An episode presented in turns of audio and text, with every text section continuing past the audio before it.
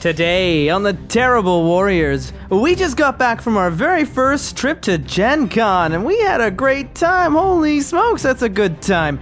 And of course, we made sure to make some time to visit the ENnie Awards and see who's going to walk away with the prizes this year. And to our amazement, but not our surprise, Free League Games walked away with six ENnie Awards, including Best Cartography, Best Rules, Best Production Value, and a silver for Product of the Year, of course. We're talking about Forbidden Lands. I'm never gonna stop talking about Forbidden Lands. The day after the Ennies, that Saturday morning, I made my way to the Free League booth, weighed down by the weight of their medals, and I spoke to company founder and game designer Tomas Härenstam to ask, How are you feeling this morning? It was amazing. I mean, we, we had some nominations, so of course, you, but you never know these things. So it, uh, yeah, we really didn't know what to expect, and it was uh, so much. I mean, so much fun for the team and all the freelancers we'd work with, and, and for me as well. I mean, and just that two years ago we were not here. We were not at Gen Con. We were uh, back home. Uh, and we had no idea that what was going to happen with uh, Tales from the Loop, which uh, won a bunch of awards two years ago. And then I, I, watched it on you know YouTube and tried, and I really kicked myself for not being there. And you know, and it's just because I was thinking like this is something that happens like once in a lifetime to have like a you know multiple awards uh, for your game uh, at Gen Con. That's not something that's going to happen very very often. It might never happen again. It was like, and I was not there. So it's like, God damn it. So that considering that, it felt particularly great to actually get a chance to, to experience something at least similar to that uh, right here.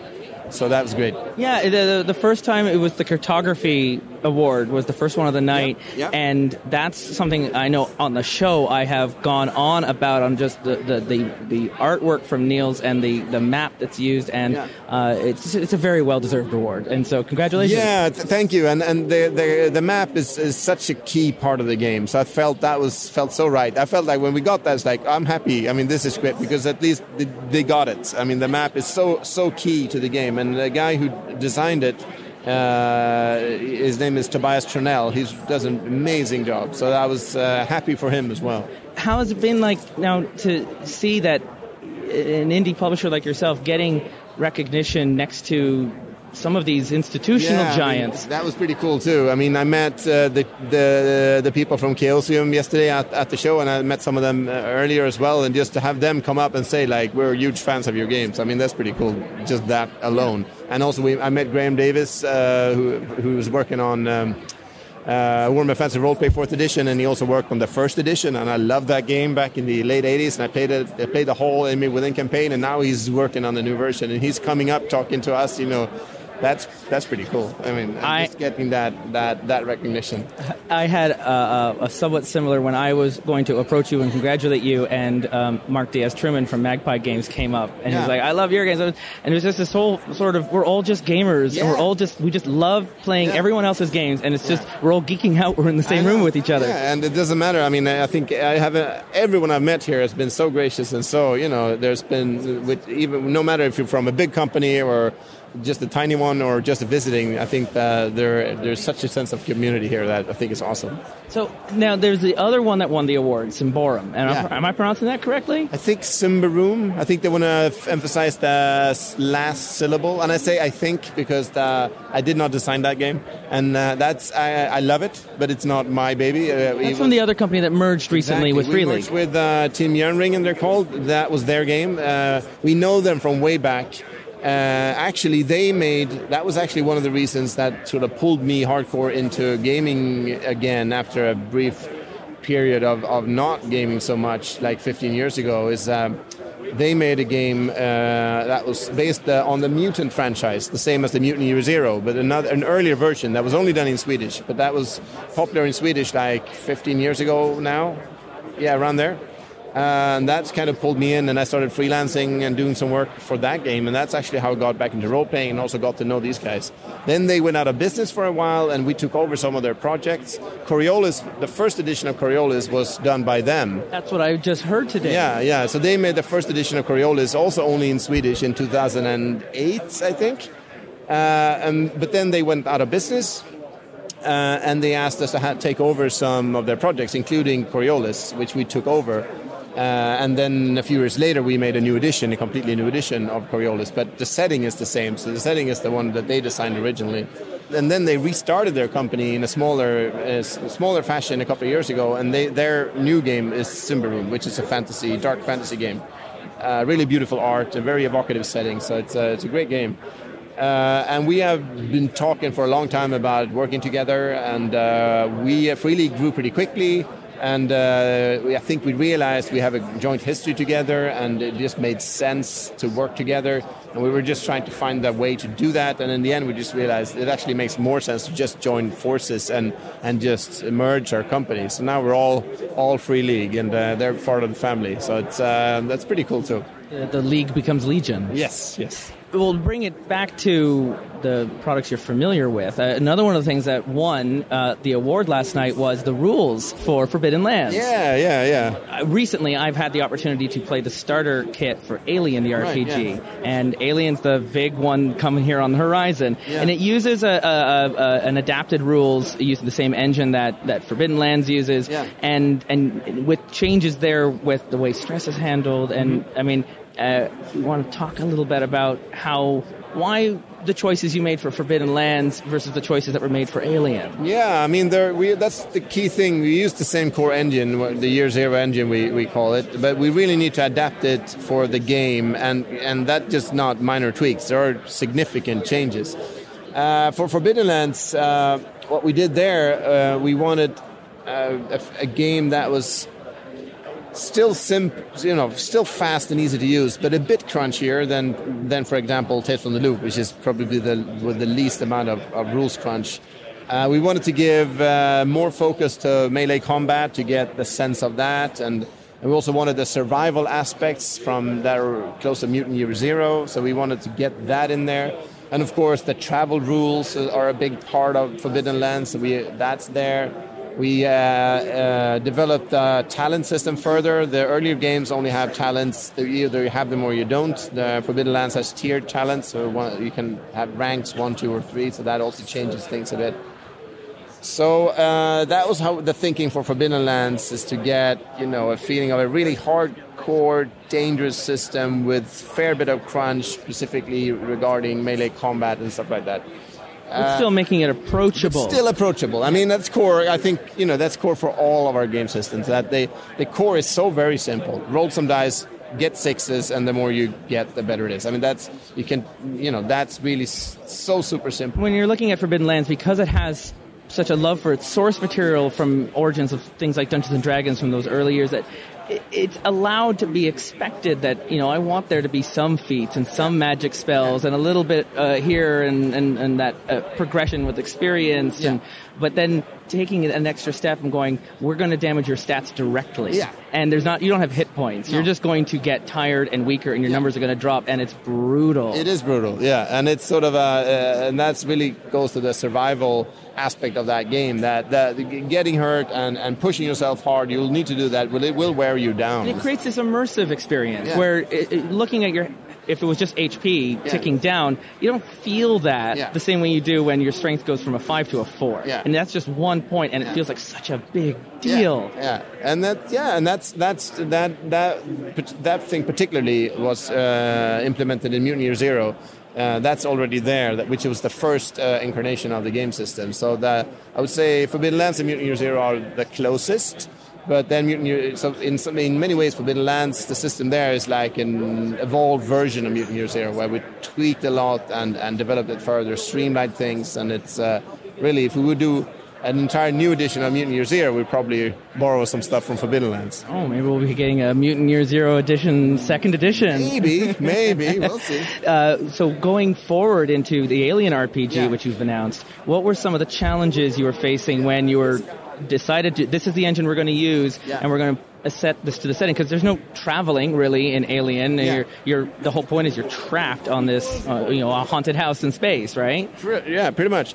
Uh, that was uh, we had some lots of discussions about this early on. Sort of what, what kind of system? How would do we? We knew pretty much that we wanted to use the Year Zero system because we think it's it's a system we know well, it's tested well and I think it would work for Alien. So we decided pretty early on to, to use it uh, in some form.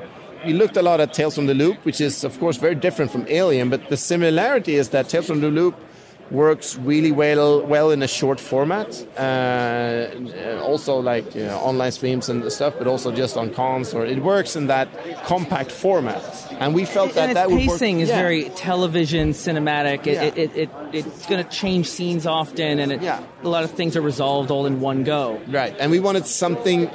If that was an inspiration to sort of use some. It should be more crunchy than Tales, but still have some of that really, really hard hitting, very accessible, very fast system. So what we decided to do is to sort of. Uh, keep it very simple, but then introduce this one key new mechanic, which is the stress dice and the stress mechanic. But really, that is the one big thing that we introduced, and everything else we, is fairly streamlined. So we didn't add a lot of crunch for on other bits. And of course, we have there are rules for, you know, explosive decompression. There's always even rules for space combat and all kinds of stuff. But but the key The, core the air system- supply in your suit, yeah, right? There It- is there is rules for that too. So I mean, there's definitely stuff there, but but the, still the key, the core system is is very it's fast. a horror, and Yeah. having stress being the Yeah. focus. Yeah. So you don't want to, a horror experience. You you have to be really careful not to overload that with rules crunch because then you you're you're pulled out of the immersion real quickly. So we thought for for any horror game, uh, whether it's in space or not, this rule system needs to be very unintrusive, so you can really focus on the feeling. And so we used the stress die as the key uh, tool to really promote that rules wise, but leave the rest out. Just keep it simple. It's very. I found in my two sessions that I've run so far, seeing that stress, the pool physically grow in size, and feeling the tension and that panic, like viscerally on the table, and there was this real. You allow the players to know like their characters with the setting after Alien Three. They're allowed to know that there are monsters out there Yeah. to a degree, so they don't even have that a bit of deniability. So No. they're like, well, we don't want to go in there because there's monsters. monsters are real. Yeah. They don't want to get out of their suits and they don't Yeah. want to breathe the air, but the suit, the air is ticking down Yeah. each time. Like you're gonna have to take your helmet off eventually. Yeah. And and every single thing is just full and dripping with dread Yeah. and. I just I loved it. I loved how f- afraid they were Yeah. when the when the ship the, a, there's a ghost ship and you have to make that first choice of boarding it. Yeah. And you have to make it. I mean, of course they have to board it. You don't have an adventure. Yeah. And so, but the feeling of them being like psychologically kicking and screaming Yeah. all the way in, and Yeah. going, "We have to do this," Yeah. I don't want to. Yeah, yeah. Um, how has how have you found the reactions? Because you've been doing playtests of Alien this Yeah. weekend as well. How have Sure. people been responding to this? I mean, so far, uh, I've only heard, I mean, uh, it- it's been going great. I mean, I think the response has been fantastic. Uh, also, some suggestions of tweaks to make, that too, uh, which is great. But I mean, overall, the response has been, been great. And it seems like people are have been enjoying themselves in a horrible way. You know.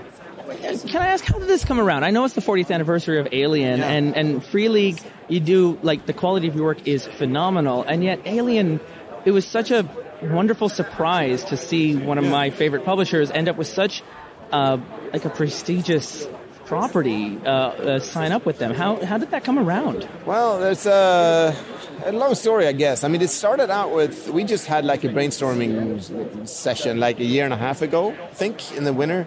Just sort of thinking what would be like the dream properties to, to, to work with. Because we have a, a, an idea that we want to do our own brands, our own IP, so to say. Uh, we wanted, you know, that are fully our own from the ground up, like Forbidden Lands and Symbaroum, and, and there will be more of those. But then we also want to work with, like, you know, other existing properties that we really love. And we just made, like, for fun, pretty much, uh, you know, a top five list of those would be, like, the dream properties. And, and Alien was very, you know, was on that list for sure. And then, just by coincidence, a couple of weeks later, I happened to have lunch with somebody who worked with someone else, and we started talking about this. And I came into contact with a guy whose name is Joe Lefavi. He runs a company in Hollywood called Genuine Entertainment, and his job is to sort of broker these kinds of, of deals. And this person just gave me his email, and, we, and I just contacted him, and I had no idea what that would lead. But it turned out he was a huge fan of Tales from the Loop. So he was he knew our stuff really well, and he was a super fan of our games, uh, just personally. and then and we just hit it off, and, and, and it turned out that he, he he had been working with with 20th Century Fox on the Alien franchise for other things, and and uh, he knew that there was an opening to do this. And he approached them, and of course, we talked to them, and we made a proper pitch, you know, a big pitch with uh, what we wanted to do and presented it to them. And yeah, and then it, the ball started rolling, and eventually uh, here we are. Here we are. The starter kit is out. The cinematic mode is the, the, campaign you play. It's all very pre-generated. As Alien comes out later this year, what are some of the things that we can expect in that core book that we can get excited about? Yeah, I mean the, that's the thing, right? I mean the cinematic uh, kit is very yeah, it's focused on that cinematic experience. So it doesn't even have character generation rules because you get the characters they're already done. But the full game, we need we are focusing a lot more on the campaign play, where you can really explore this universe. And I think it's it, there is so much more there than you might think if you've only seen the the movies. Uh, those are, I mean, they, they they give you a lot, but it doesn't really tell you that much about the greater world. But there is a lot of expanded universe stuff, and we have really dug dug into that. And our main setting writer, Drew Gaska, he's been a franchise consultant for Fox on Aliens, so he knows this stuff super well, and he's really been. So even if you're not even a role player, you've even mentioned stuff from Isolation, the video yeah, game. Yeah, yeah. Sort of, there's there's so much little Easter eggs sure, you can find. There are millions, and and you know, so I think this book will be fun even for someone who doesn't is not even a role player but enjoys Alien because it'll be a huge source book for this universe with great art and everything. But of course, it's mainly a role playing game. But yeah, there is uh, in the in the core book there are there are extensive uh, descriptions of life in space, life in this world. There are space travel, space combat. There is a lot about. We have a big chapter on uh, systems and planets, uh, space stations, and and, and uh, colonies across the.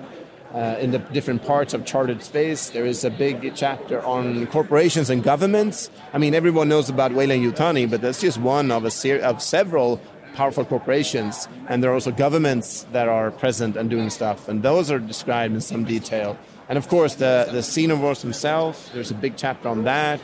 Uh, there is uh, campaign locations. There's like a space station that you can use for campaign play. Uh, there's also a short uh, introductory scenario. That's actually the one being played here at Gen Con right now called Hope's Last Day.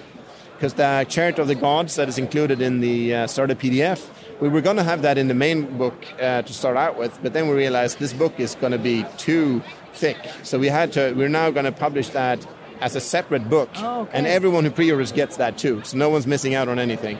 But because the core book will be uh, 392 pages anyway, even when we cut out the big scenario. Yeah, it's a big book. It is a big book. It's the biggest book we've ever done. I'm not sure that's a good thing in itself. I mean, I think RPG books should be concise, but this is 392 pages of really great stuff. So it's uh, it's, it's, it, it's you're, you're, condensing this entire franchise yeah. into a single book, yeah. and and if you were to cut anything out, I mean, fans yeah. would be like, "Well, where you can't have da da da da." Exactly. You know, I understand, and and that's where you're coming at it. I think it, I I think it's just going to be a great collection. The same way I enjoyed uh, what Modiphius did with Star Trek Adventures. Yeah. I, I, don't play that game nearly as often as I read the books yeah. because I'm just such a big fan of the of, of the property. Sure. Um, so coming off of Alien now, and I mean, you mentioned your original properties, and it's I think it's telling that it's Forbidden Lands and Symbaroum who won the awards at the Ennies, and they're your original yeah. creations when we meet up again this time next year at Gen Con, yeah. what are some of the hopes that you have that we can be talking about? Oh, you never know. Of course, by then, Alien will be out. So, of course, we hope that will be received really well. So, you know, you never know about these, you know, awards things. It's impossible. Yeah, no, it's a popularity so contest. Even, yeah, no, I get it. So, but, of course, we hope for a good reception of Alien. Uh, we have a couple of more surprises up our sleeve. Some other games uh, will be announcing in the near, in the future, near, fairly near future. So we'll see they will not probably be released by next Gen Con, but they will be, you know, out there in some form. So uh, that's also going to be interesting to, to discuss down the line. Tomas, thank you so much for your time today. Uh, congratulations on this successful weekend. Uh, enjoy the rest of your time at Gen Con. Thank you. Thank you so much. And thanks again, Thomas Harmston, for spending time with us during our busy Gen Con weekend. To find out more about Free League games, be sure to follow them online at Twitter at Fria Ligan the link is in our show notes if you want to get the exact spelling. Alien the RPG is coming out later this fall, and you can bet that we're going to be playing it here on the Terrible Warriors. And next week, we continue with our time at Gen Con as we went right next door to their friends at Modiphius, where we got to have a conversation with company CEO Chris Birch, the director of RPGs Sam Webb, and freelance writer on Star Trek Adventures Aaron Pollyea. He's back to talk about the Alpha Quadrant book in the Star Trek Adventures line. To find out more about what is happening here on the show, make sure you're following us on Twitter at Dice Warriors. We've got our schedule now figured out to the end of the year, including these Gen Con interviews that we have. We also have our Meet the Maker conversations that we did back at Breakout. We're going to continue to release those in November. Why so long? Because we're going to get back to some actual play RPGs in September with Magpie Games Root, and in October with Lucian Kahn's Visigoths vs. Mall Goths. Both Kickstarters happening back to back. So why don't you come along, listen into these games, and make sure they get made? This entire shebang is only possible because of supporters from our Patreon page at patreon.com slash terrible warriors. Their support ensures we get to keep making this really cool show. You also get postcards in the mail, you get those exclusive debrief episodes, as well as access to our Twitch TV archive, and higher up that tier ladder, we run private games every single month. And for the summer, we have been running our Patreon supporters through the games we will be playing on Terrible Warriors, so you really get to be a part of the development of this show. This month, there's still time to sign up for Magpie Games Zombie World. Go to patreon.com slash terrible warriors if you want to know more. Until we meet again, dear listener. Thank you for listening to this show. Thank you for telling games set in your worlds of your own creation. Thank you for opening up your table to new players. Thank you for becoming a terrible warrior.